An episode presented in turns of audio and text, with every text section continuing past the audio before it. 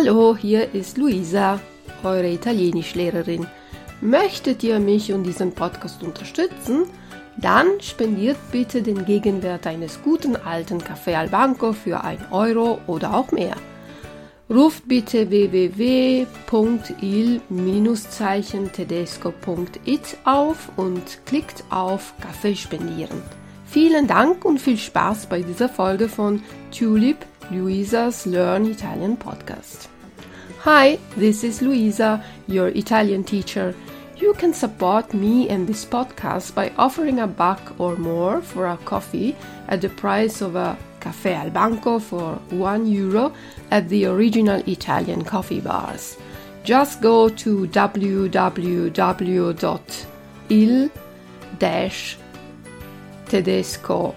www.il-tedesco.it and click the coffee button. Thanks a lot and have fun with this episode of Tulip Louisa's Learn Italian podcast. Bye bye!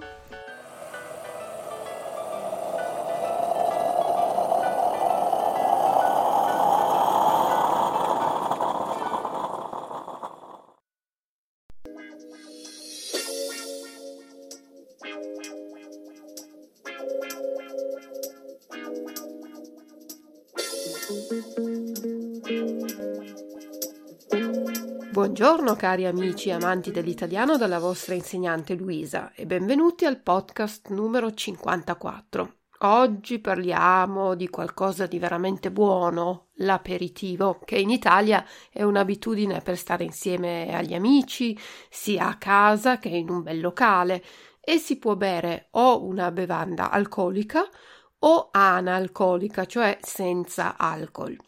Insieme si mangiano piccoli spuntini, ovvero snack, e si può chiacchierare, passare il tempo piacevolmente e socializzare. Ma com'è nato l'aperitivo?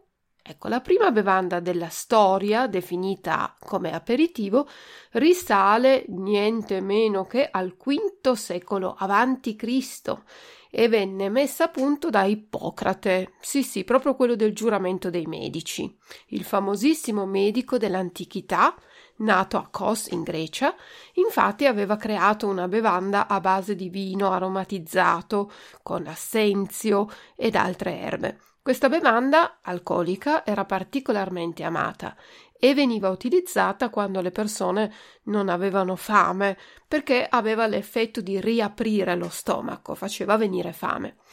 Molti secoli dopo, la bevanda di Ippocrate, la sua medicina, sarebbe diventata la base per una bevanda di tipo più comune. La ricetta di Ippocrate infatti si è tramandata nei secoli ed era ancora utilizzata, almeno a grandi linee, dai frati alchimisti nel Medioevo.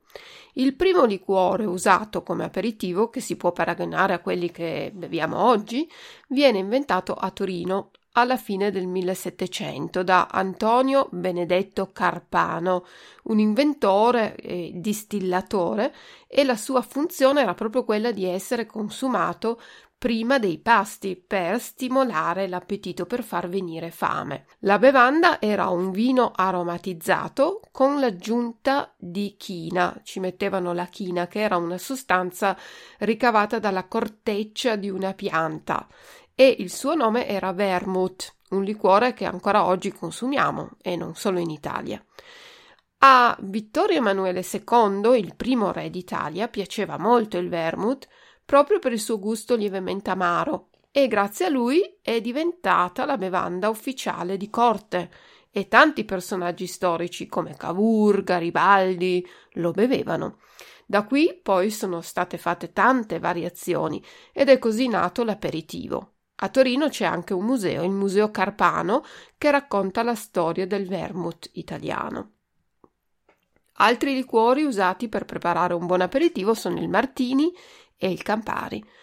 In dieci anni Antonio Benedetto Carpano aveva avuto un grandissimo successo e il suo negozio era aperto 24 ore su 24, ma poi anche altri hanno cominciato a produrre liquori da aperitivo. Ad esempio nel 1815 a Milano viene inventato il primo aperitivo non a base di vino, cioè l'amaro Ramazzotti, che viene fatto con una combinazione di circa 33 erbe. Il suo inventore, Ausano Ramazzotti, era in realtà un farmacista. Ricordate la storia di Ippocrate, no? Ecco, lui era un farmacista e il boom vero e proprio dell'amaro arriva però verso la metà del 1800, quando il signor Ramazzotti apre un bar vicino al teatro La Scala, dove il suo amaro diventa poi l'aperitivo preferito dai milanesi. Nello stesso periodo in Piemonte fa successo un altro nome che oggi è conosciuto in tutto il mondo. Parlo dei produttori di vini Rossi e Martini, che inventano appunto il martini bianco, anche detto vermouth bianco. Si tratta di un vermouth molto particolare fatto con un vino moscato e arricchito con una serie di erbe lasciate a macerare. Presto arriva anche la versione dry, cioè secco, dal sapore più deciso e più amato dal pubblico maschile, diciamo.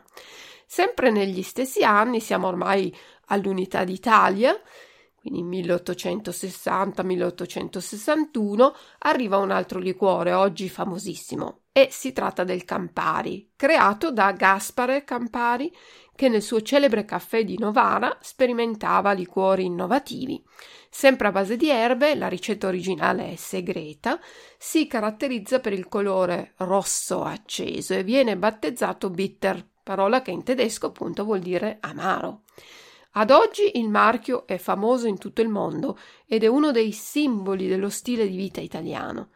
È peraltro utilizzato per fare molti cocktail famosi. Un liquore simile al Campari, ma di colore verde, si chiama P31 e si può trovare in un locale storico di Padova, il caffè Pedrocchi. Solo lì.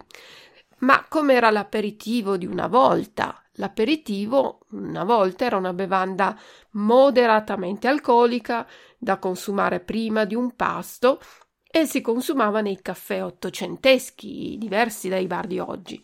Andare nei caffè era un'abitudine molto amata nelle grandi città, soprattutto da politici, artisti, intellettuali, che proprio nei caffè discutevano le loro idee. L'abitudine dell'aperitivo si è poi stabilita nello stile di vita italiano per tutto il Novecento, il 1900. Questo tipo di aperitivo però è ben diverso dall'odierno happy hour no? ed è molto più povero, veloce. Viene fatto quasi sempre a base di bevande come vermouth o campari e insieme si possono gustare delle olive o delle patatine o altri salatini. Invece l'aperitivo oggi è appunto l'happy hour in molti bar di paese o fuori città le persone bevono l'aperitivo velocemente prima di pranzo, ma negli ultimi anni si usa molto l'aperitivo versione, come vi dicevo, happy hour, che è qualcosa di decisamente diverso. Questo tipo di aperitivo ha cominciato ad avere successo a Milano negli anni 80-90 sulla base dell'happy hour americano, per poi dilagare in tutta Italia. Con l'happy hour il concetto di aperitivo cambia ancora una volta e come abbiamo visto all'inizio si beve l'aperitivo dopo l'ufficio e prima di cena, ma con questo happy hour l'orario dell'aperitivo va dalle 6 di sera e dura anche più ore e può sostituire la cena. La lista di bevande da aperitivo è molto lunga e oggi si bevono anche molti cocktail, tra i quali uno dei più amati è il sempre italianissimo spritz che è l'evoluzione dello spritz tipico del nord-est. E oltre ai cocktail si consumano abitualmente anche birre chiare e qualcuno continua a bere il martini dry o il campari. Con l'aperitivo si mangia e se prima si mangiavano solo qualche oliva, qualche patatina, oggi l'offerta di cose da mangiare insieme all'aperitivo è sempre più grande, sempre più vasta. Molto di moda è il cosiddetto apericena, che sono le due parole aperitivo e cena che vengono messe insieme, un po' come brunch, no? Breakfast e lunch. E noi facciamo l'apericena. È un misto tra aperitivo e cena, cioè si può ordinare un aperitivo, il locale mette a disposizione compreso nel prezzo dell'aperitivo un buffet di stuzzichini, di snack anche piuttosto sostanziosi, eh, che possono tranquillamente sostituire la cena, e si paga però un prezzo molto ragionevole. Ad oggi l'aperitivo è un'occasione di incontro sociale, molto amato, diffuso, e allo stesso tempo meno impegnativo di una cena, ci permette di rilassarci, di stare in compagnia, vedere gli amici e, e si può fare però anche in casa. Eh. Adesso vi do una breve ricetta per un aperitivo che è stato presentato alla presentazione appunto della campagna pubblicitaria Campari Red Diaries, che è anche il titolo del cortometraggio, cioè del film breve di sette minuti del regista Paolo Sorrentino, vincitore di un premio Oscar, eh, interpretato dall'attore americano, ecco questo cortometraggio è interpretato da Clive Owen e nel video una vera storia viene spiegata la ricetta di questo aperitivo che io vi do qui e si chiama Campari Red Killer. Ingredienti avete bisogno di 2,25 centilitri di Campari, 2,25 cm di vermouth bianco, 1,5 cm di Grand Marnier, 2,25 cm di Chamomile Gin, un gin alla camomilla e una goccia di essenza di rose. Ecco, versate tutti i liquori nei bicchieri, aggiungete poi molti cubetti di ghiaccio e mescolate bene. Poi versate i liquori in un bicchiere con un filtro, con un colino senza il ghiaccio e poi aggiungete l'essenza di rose. E poi non vi resta che fare cin cin. Se vi è piaciuto questo podcast molto breve, vi ricordo che avete la possibilità di trovare la trascrizione nell'area premium e sulla trascrizione troverete anche il link per vedere il video di Paolo Sorrentino con questo aperitivo che eh, vi ho spiegato appena adesso.